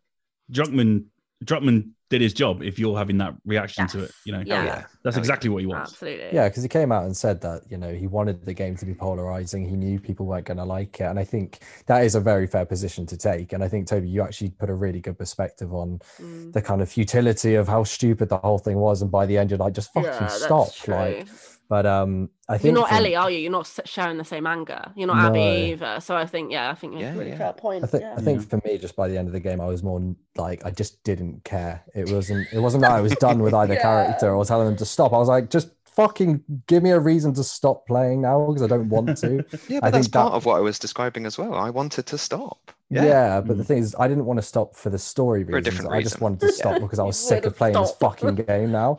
And um, but I think you actually your perspective on it was actually really interesting because I haven't seen or heard anyone kind of talk about it in that way. And I think actually that's quite a fair point of the game wants Yeah. you to get to the point of just being like, why the fuck are you still doing this? And maybe that's why I hate it. Maybe you've cracked the code. Maybe you've therapized me there, Toby. It's like Mm. you hate it Futility, because of it? this. Yeah. That's the thing. I remember talking about it with you, Tobes. Um, we didn't go in depth, but we talked about it on Slack, and we were like, Yeah, yeah. the game ended like four times. Yeah. Yeah, You know, it really did. That's, When yeah, it- that's that was my point. It's like, oh my god, I've already done that. It was Stop. like um, Lord of the Rings. Um, you know, the end Yeah. of uh, what's the last one in the Lord of the Rings? Uh, Return of the The King. Return of the King. That ends like eight times, Oh, it and I was like, "Oh my god, don't end again, please!" Yeah, 50 like when it- When when you see Ellie and Dina on the farm for the first time, I thought that was it. Yeah, me too. I I, was, too, I was, I was happy with that. I was like, okay, Yeah, yeah, I was cool. happy. You, have learnt your lesson. You, Cute little You did a boo boo, but Mr. you're fine Potato. now. Yeah. Yeah. and then fucking Tommy turned up, and it was like, Fucking oh, I've got another three hours. Awesome. yeah. I tell you what, Kat, let me kick you a scenario. Yeah. huh. We're at the beach at the very end. Me and you, or No, ah. That's a very different is how Last it of Us game sounded. now. no. oh, we're at the beach, as in Yeah. like the beach, the shallow yeah, pool yeah, yeah. fight. Me and you are at the beach, and Ellie and Abby turn up and start fighting next to us, and it's really awkward because we're having you're a really oh, nice day. stop, Guys, please." come on!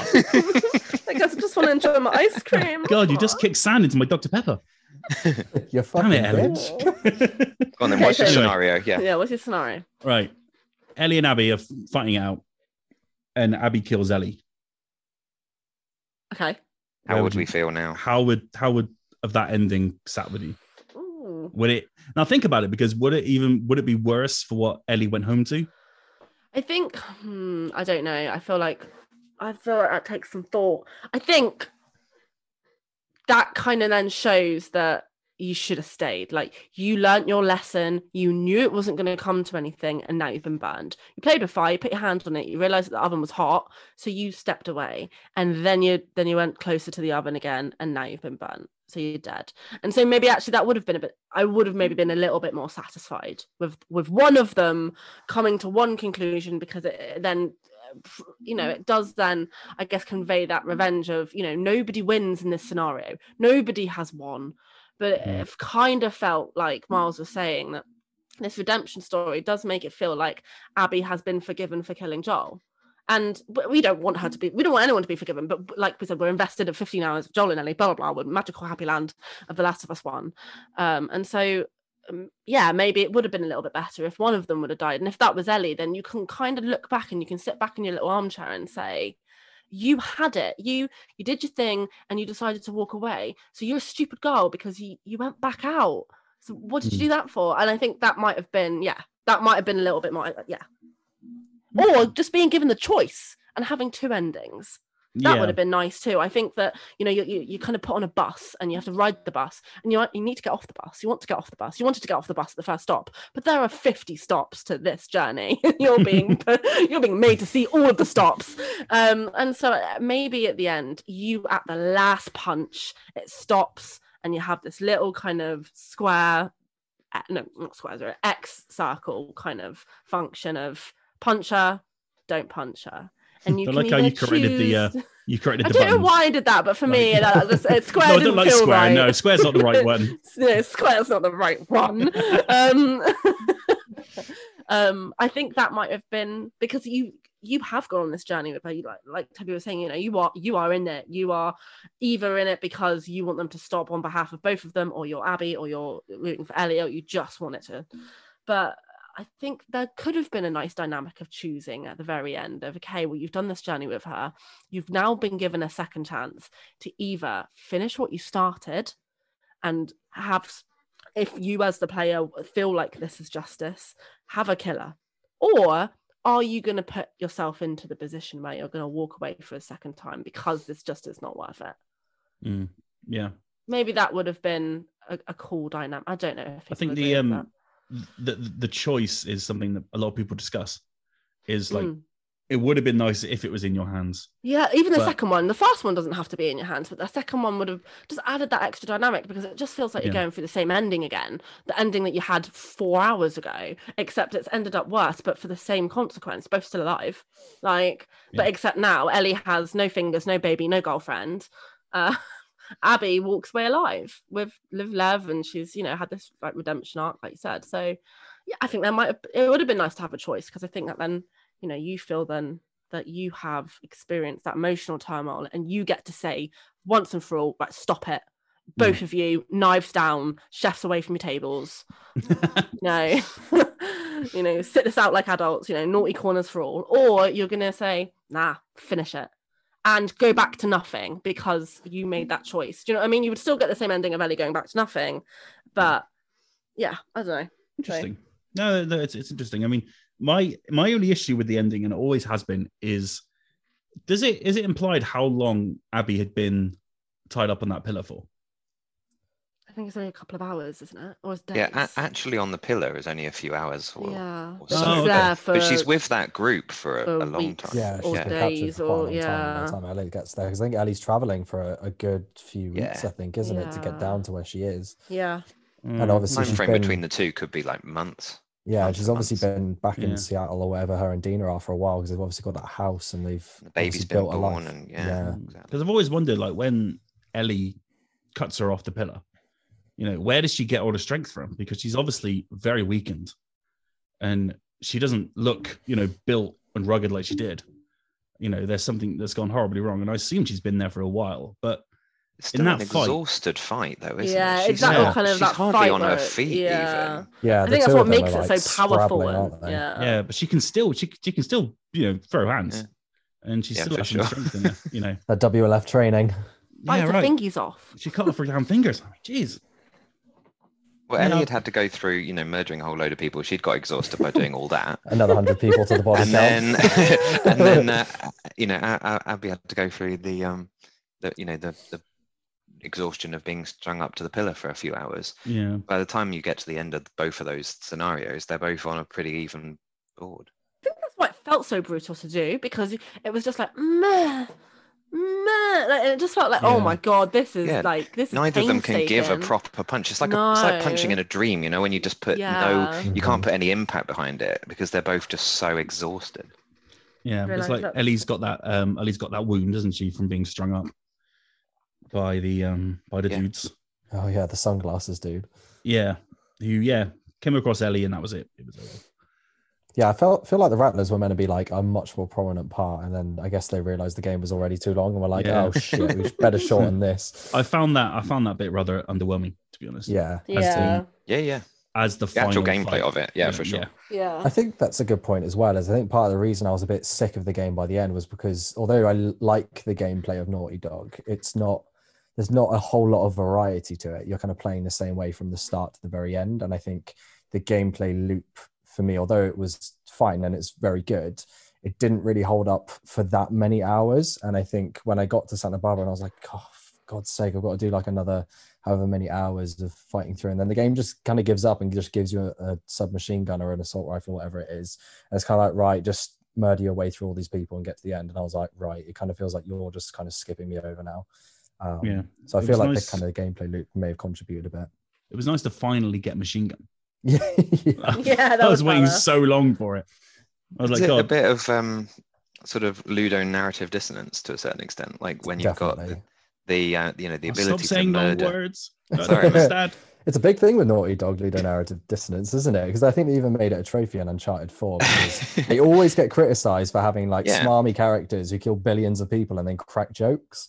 But I think in- exactly. It's it's that idea of you know you're you're killing your way through something that a- and and yet being a hero and being a totally likable character and having Yeah. you know all this nice redemption arcs, but yet you've murdered hundreds and hundreds of people by the time you get to it, and that that it doesn't make sense. You know, the any of these characters would be emotional wrecks within ten minutes of what you've actually played. Yeah, they'd be totally fucked up. And I think in Uncharted, you can kind of just say, well, that's the type of game it wants to be. Like, that doesn't, you know, Nathan Drake's not meant to be this gritty, realistic hero. He's meant to just be a smart ass action hero. But I think in The Last of Us 2, I think it's a genuinely fair point of, you know, Ellie has this kind of moment at the end, this eureka moment of, oh, I need to stop now. And a lot of people said, well, you've just killed hundreds of people to get to this point in exceptionally brutal ways and now you're just going to give up at the final second and i Mm. think the gameplay i think if there'd have been an element of you know actually you can make your way through the game non-lethally non-lethally and i think building on your point of a choice Kat of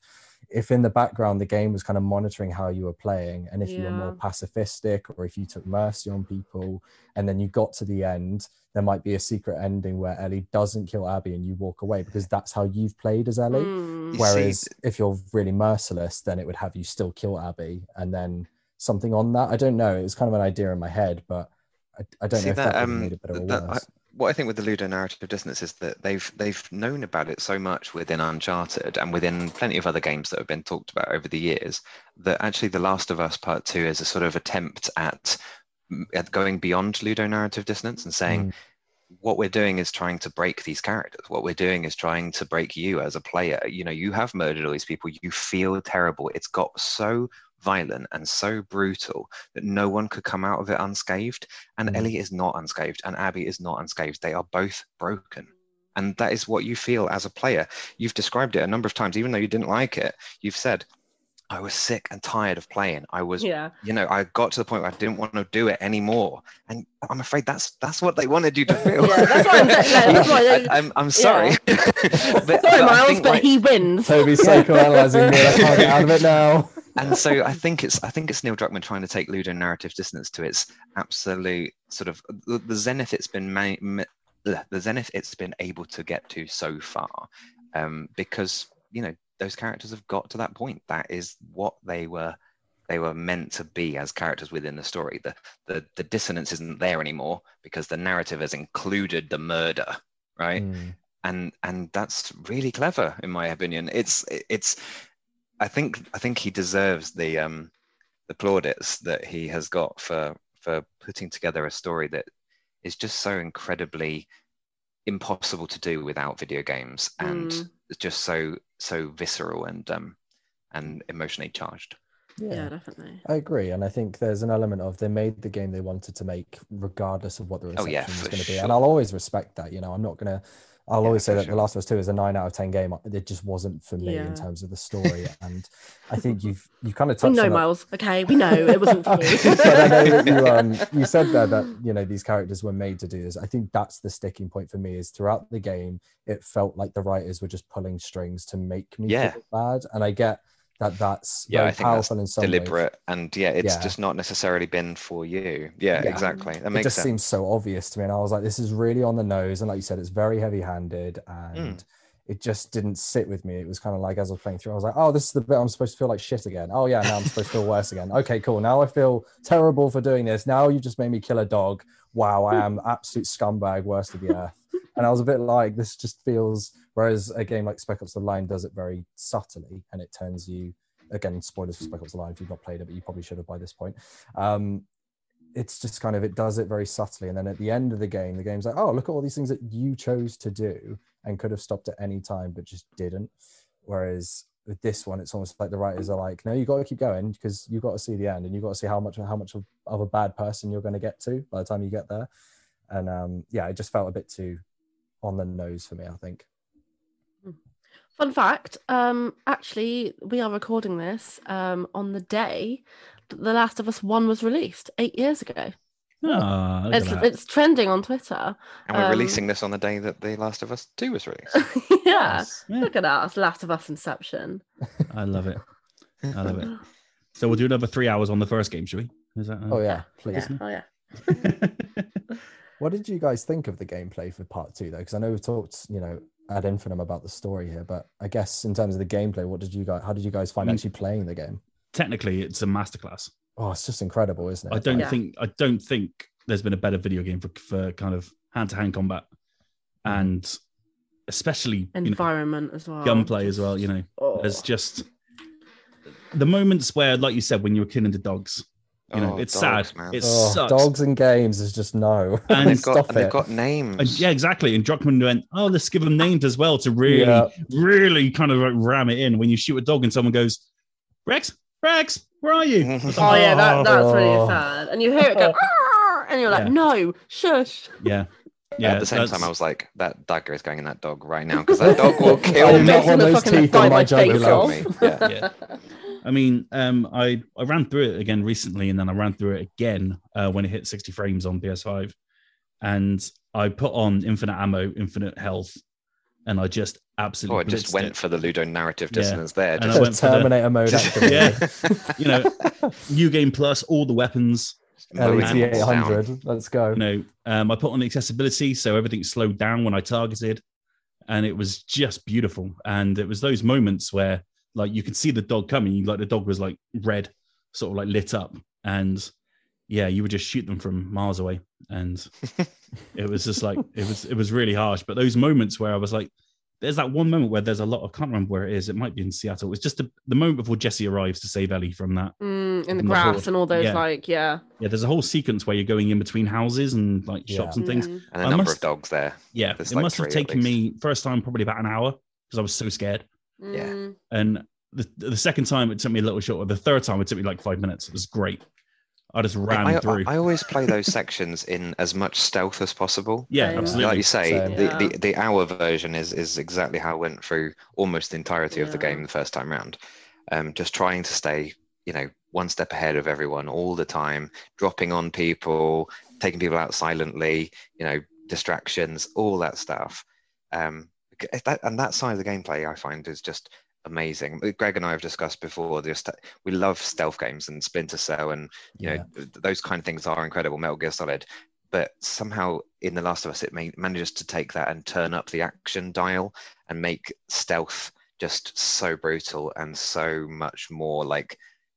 I- Yeah, it was silent, but God, it was horrible at the same time. You know, There's just so much tension, isn't there? Of like Yeah. every movement you're making, you're wondering if there's just an enemy around the corner, and when you get spotted, it becomes like you Panic against like an army. Yeah, it's there's just such a pressure that you feel as you're trying to like make your way through these areas. and There's the that, game um, makes you feel vulnerable. There's that clank or something, isn't there? Like when you've been Yeah, seen, you hear the Oh, clonk, yeah.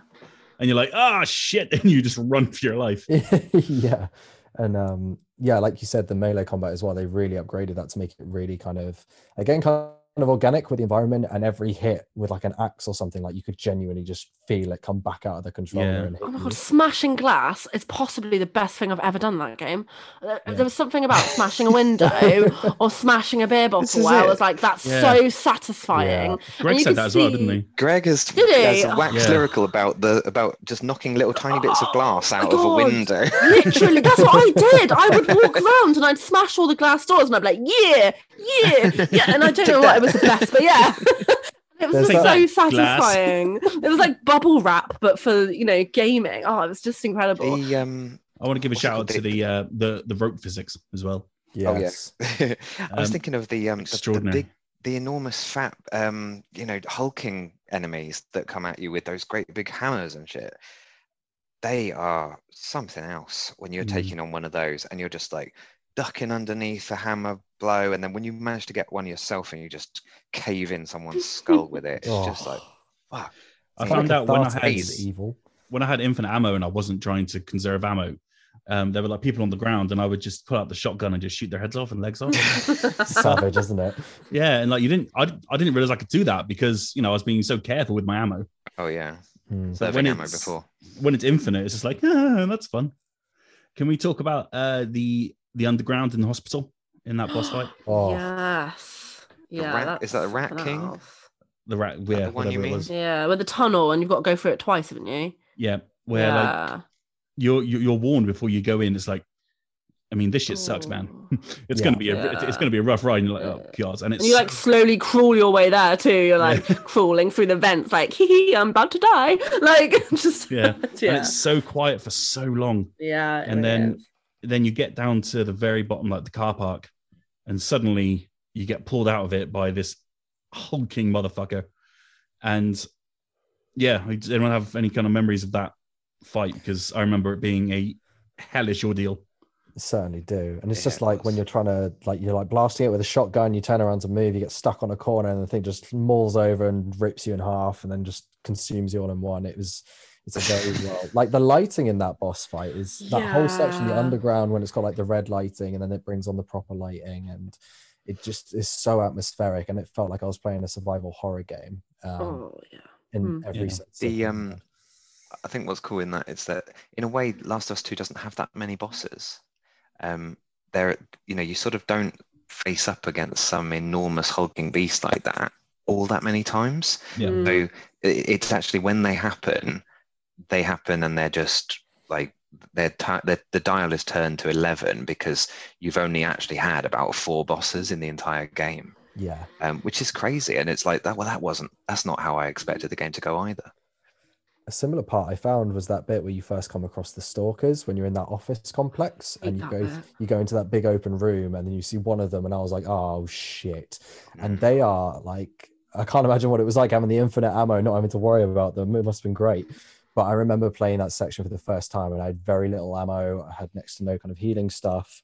And I was like slinking my way around every corner. I was throwing bottles everywhere to try and get them away. And it was hell. Like I genuinely got to the end and got out of that window that you climb out of. Mm. And I just breathed this massive sigh of relief and just put it on the pause for a second and got myself a drink to like get over the tension of it. Because it's Mm. just so well Absolutely. I don't like like Resident Evil type games. I like horror games. I'm sure I said it on a podcast a couple of weeks ago. Uh, And that that stalker bit on the ship. Oh no, no, not ship. The offices. Fuck off. Oh, That yeah, yeah, yeah. That was absolutely awful when you're like creeping around. I my hands are starting to sweat just thinking about how much my hands sweat. Uh, like sweated, sweated during that. I- just, Sweat I remember, I remember the shadow, sweated, sweated. Um, going. I remember that little shadow running across, and I was like, oh, I'm really not gonna like this. And I remember like turning the light on and being right, okay. And I, I just desperately, desperately wanted to get through it. And I, I remember being like, and I must have been, I would love to have heard like a microphone in my room because I, no. I highly recommend bit. going through the rest of the game again on one shot kills, infinite ammo, because it's it just becomes an arcade game. It's really fun. Yeah. Well, I actually did. I went. I went for the game um second time, and I did the um just so I knew that I wouldn't miss any collectibles. I did the accessibility option where everything is either red or blue, and I was like, right, well, there we go.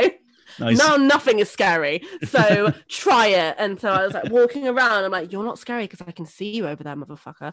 You're not going to jump out on me because you're a blue blob. so yeah, no. yeah, I had what else did I have on? I had infinite hearing, so I could sort of Oh, is see it- for, is like, it, as far as I um, can go. It's great. Accessibility for pussies. Is that what that is? yeah, Yeah, pretty much. Yeah, Yeah. pretty much. Yeah, that Apparently mode. works the treat though. Yeah, and it doesn't affect. So I can see every enemy. It Yeah. literally is that you walk into a room, and the thing is, um, all the collectibles are like bright gold. So you're like, I'll take you, and I'll take you, and I'll take Dear, oh you. dear. I couldn't play it like this. That was Did my you- second time round though, so like I, I did play it properly, but yeah, yeah. I just I don't think I could go back and do this. It would ruin it. Toby's Yeah. horrified at the thought of it. Yeah. it just yeah, you do. Some, I I, want did to have turn the it off just to creator's see. vision, please. Druckmann did not intend me to slaughter everything in one shot. I had the no to see blue vampire, uh, uh, blue zombies across Oh, the. man. Um, when I uh, when I one shot killed the uh, the Rat King. Oh, that was beautiful. I bet that felt good. To be fair, that- that was It's lame, isn't it? Just catharsis. It was just he was just running at me. It was like, nah, not today, bitch. One shot with a one shot with a pistol, and he was down. I was like, yep, I'm out. You're basically John Wick then, just strolling through. yeah, the thing is, like, time slows down, and you're like, you're Neo and John Wick all at the same time. It's wonderful. it's well worth a go. Microsoft Paint version of Yeah, The Last of. Us.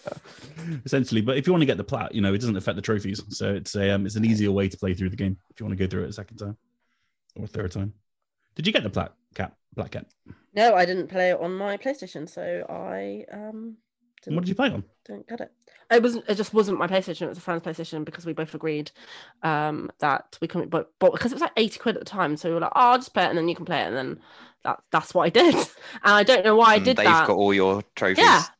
yeah, I did. I did this at uni. I did this at uni. Yeah. M- m- I've got a friend who's got like dozens of games worth of trophies of mine, Mm. and I can't What's- get them back. Like I even a kick in the face is that I did that with my ex-boyfriend on The Last of Us One, and I ended up doing most of that game because he was like, "Oh, I want to do this bit, and I want to do this bit." I don't. So he has all of my Last of Us trophies on his PlayStation. So if you were to go on my trophy list, I have like so that's what I did. I started the game again. I actually, um, I was like, right, I'm going to do it on my version now, and because the game was so freaking long, I was like, right, I don't know if I can do this.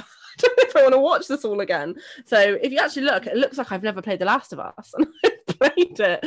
Oh yeah. Oh, but see, yeah. here we so go, I it's feel you. Toby. This is Yeah. the real reason you didn't like You it. You didn't isn't it? actually play it, did you? never You just watched it on YouTube. I watched PewDiePie's stream. Yeah, busted. Um, no, but I feel you, Toby. It's just it's awful, isn't it? It just thinks look at It's, your At least the list. fun sad. It's really to sad.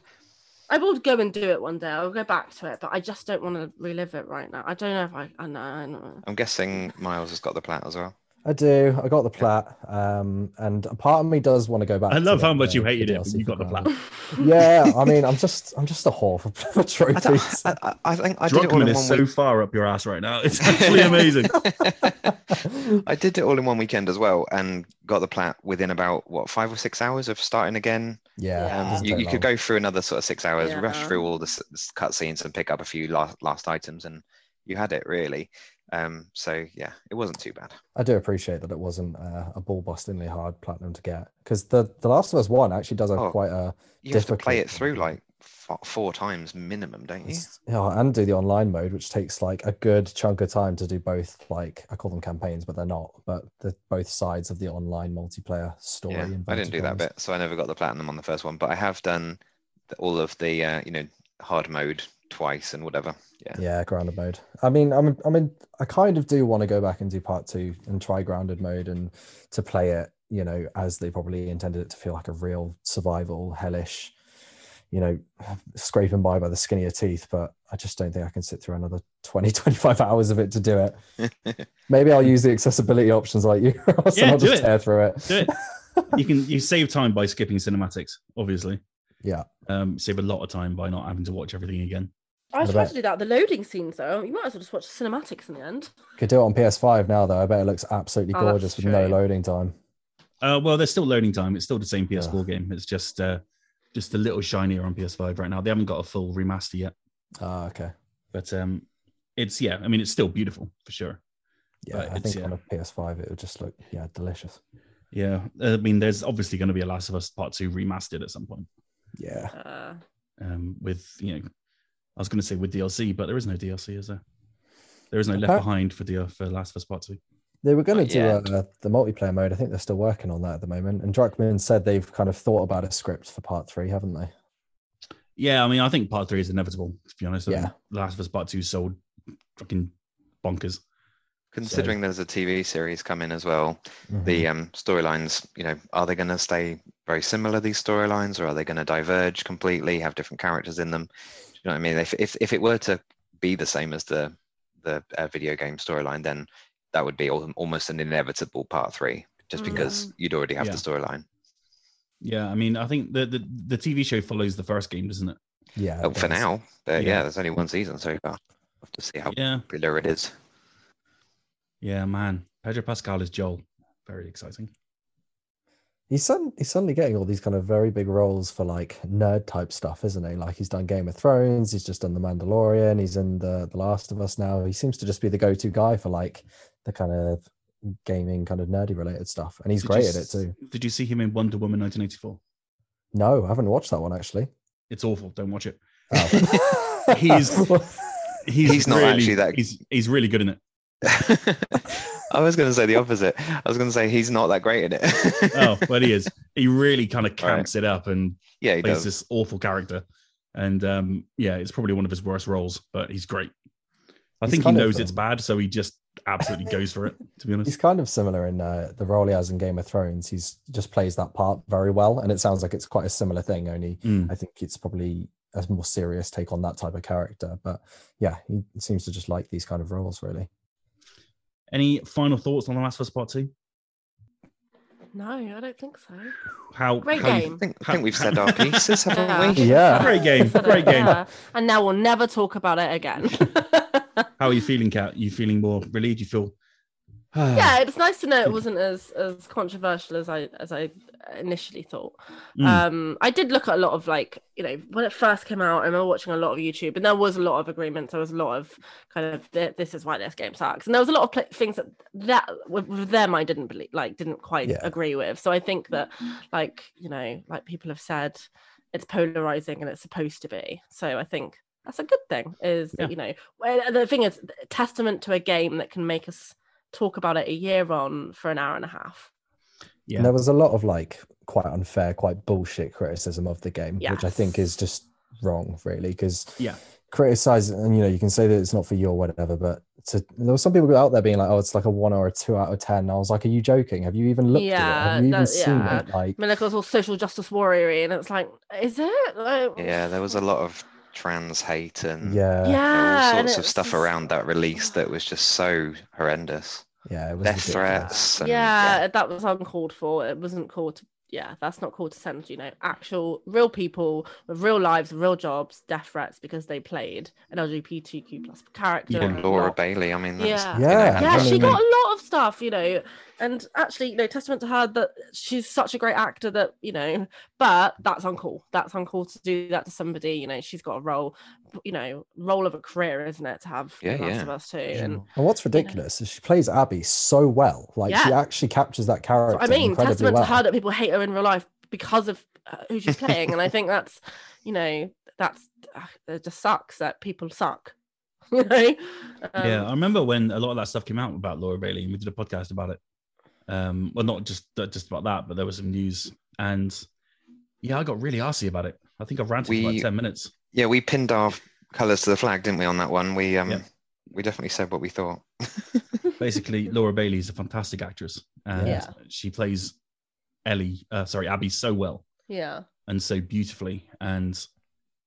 Don't fucking tell her that she want, that you want her to die because she killed Joel in a vi- in a, in a Yeah, in fictional a video, game, in a fictional flipping video game. Grow up. People need to work out what, what's I- reality and what's not at a massive level if they're doing that kind of thing. Yeah, it's ridiculous. And I it's think just- um well, what's nice that in this discussion is we have also I know you're saying it's polarizing and the game is clearly we've come to this discussion with um quite differing thoughts on it um but have come to quite a lot of consensus Yeah. at the same time oh, um absolutely. s- there, there's a there's quite a few points where we're saying you know I can agree with that point and I can you know I can see that point of view um from from you know what what is essentially the other side I know we're not gone so far the other side that we're you know hating it for just the sake of hating it but at the same time, you know, some of us didn't didn't enjoy it in the same way as others. So But, yeah, but I've got to say as well, it's actually been really nice to talk to people who a lot of the people I've spoken to didn't like the game, and it's been really nice to talk to people who did like Yeah, the game, but who can break it down and explain why the story was impactful. Because I had someone say, "Oh, I liked it because it's just people being angry," and I was like, "What?" I I was was gonna love Final Fantasy Origins. yeah, literally, I will destroy chaos. Um, but I just, it's been really nice to actually discuss it properly and have people who are willing to kind of explore that in a lot more depth. And I think, like we kind of said before, a lot of the criticism was bullshit. It was re- just really stupid stuff. And I think that did sully some of the genuine criticism or the genuine kind of Mm, the Yeah, things you can genuinely like about it. disagree with how something does something, but you've got to be able to explain it. You've got to be able to, ex- you know, tell me why that is. And I think Yeah. you've done that. It's just, um, yeah, when when you just say one out of ten, this is shit. You you know, you're not really part of the conversation, are you? no, you're playing I Am Bread on repeat for. Funny enough, Troy Baker's in that too, isn't it? um, It's yeah. very difficult to come across a game that Troy Baker isn't in. Yeah, Yeah. that is To be fair. true. Yeah, Or Was it- Nolan North. I was going to say, yeah. didn't he do that? Um, he got up on stage once to collect an award, and he was like telling uh, all upcoming voice actors, he was like, "There's one rule that you have to follow: wait for me and Nolan to die." Yeah, pretty much. Yeah. Absolutely. Pretty much. Cool. And It's then, been cool. It's been great. What's your final thoughts then, Ross? Um, I I love I love it. I love the world. Um, I wrote a whole song about Ellie and Joel. It's on my album, Walking In From Nowhere, available now on all good streaming sites. Oh, awesome. And I um, wasn't trying to give you a That's plug there, self-promotion. I didn't intend to do it, but um, I should say that That's right that that that song, um, the guitar in it is recorded from Ellie playing the guitar in The Last of Us Part Two, and so I played the guitar in the game, and that guitar is Oh. Ellie playing it on the guitar, Okay, that is that's pretty sick. and I love the game so much and the world that it really hit me. You know, every kind of moment of the game is, you know, you're it catches your breath and it lets out it exhausts you, like you said, Miles and Toby. It's it exhausts you both, but in very different ways, I think. Mm. And the way it the way it grabs you and doesn't let go, the way it kind of leaves you with an ending that was like, am I happy about that ending? I, I don't even know, to be honest. And how it gives you thought, how you know, I've waited a year to kind of let it all out. And it's like it's like to play through it. It's weird to play through it a second time and the third time. The third time I just ran through it just to get the trophies, but the second time to go through it again and to relive Ellie's story and to kind of fall in love with Abby's compassion for Lev and how she was almost doing it as a way to redeem herself. You know, she she said, you know, why are you doing this? He's a terrified, and it's like because I have to. And that's such a wonderful thing because you go, oh damn it, Abby, fuck it, okay, fine. And by by the end, it's it's just a it's a it's a once in a lifetime experience. I think. I think it And- is testament to it, isn't it? Like Yeah. you kind of said there of how, despite the discourse and the polarization, we can all come here and, like you said, Toby, we've got points of agreement, but we can all sit here and agree that the thing that they made is so impressively made, and there's been so much heart and soul poured into it. Even if you don't like it, there's still so much to appreciate and like about Mm. it anyway. Mm. And that's that's that's the legacy of Naughty Dog. I think that's what they do. And whatever they've got next, whatever part three is going to be, you know, I'm going to be there day one because they don't they don't fuck about. You know, Druckmann is probably one of the greatest game writers living today, and you know, I'm there for him in terms of his work whenever. You know, Well, you're not there for him if he's a bit sad. no, fuck that guy. he, he doesn't. He doesn't want to know how you are either. So Yeah. I know what I meant. I know. I know. so yeah, you know, just to uh, just to cap it off, it's a uh, it's an experience that you know is polarizing, and it's you know people are going to love it, they're going to love it, and they don't know why they're going to love it, and they're going to hate it all at the exact same time. And I think we've got all of that on this podcast tonight, Definitely. and that's uh, that's the wonderful thing about it. And you know, it Toby's right, Miles. I'm terribly sorry, but Druckmann's got your Druckmann's got your number, dude. Exactly what exact you are exactly what he wanted. Played you like a PlayStation Fiddle. guitar. um, fiddle no, like a guitar. Yeah, you like a without two fingers. yeah.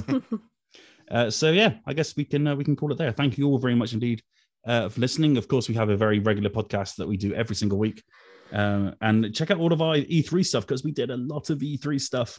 Looking back, um, we've still got one more to record um, at the time of recording this, so do look forward to that as well. Or actually, no, when you're listening to this, it'll already be up. So go and go back and listen to it. Why not? That'll be fun. this is weird. It's hard to. We don't often do stuff so far ahead of time. Time. What's Yeah. time? What is time? What is time? What is the time? I do not know. Uh, do let us know what you thought of The Last of Us Part 2 um, in the comments below or over on Twitter at FNGRGNS. If you really like what we do, why not follow our Patreon for $1 a month? You can get specials like this and you can keep the the the, uh, the, uh, uh, the you can get the podcast nice and shiny on its various hosting services and keep the website up as well because the website's full of news, reviews, features, and previews.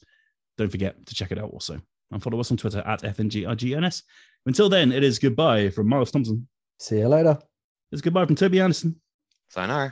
It's goodbye from the heathen that hates Ellie, Kat. Hate Ellie. What an exit. Ellie's not the one. Goodbye. and it's goodbye from me. Until next time, swear to me that everything you said about the Fireflies is true.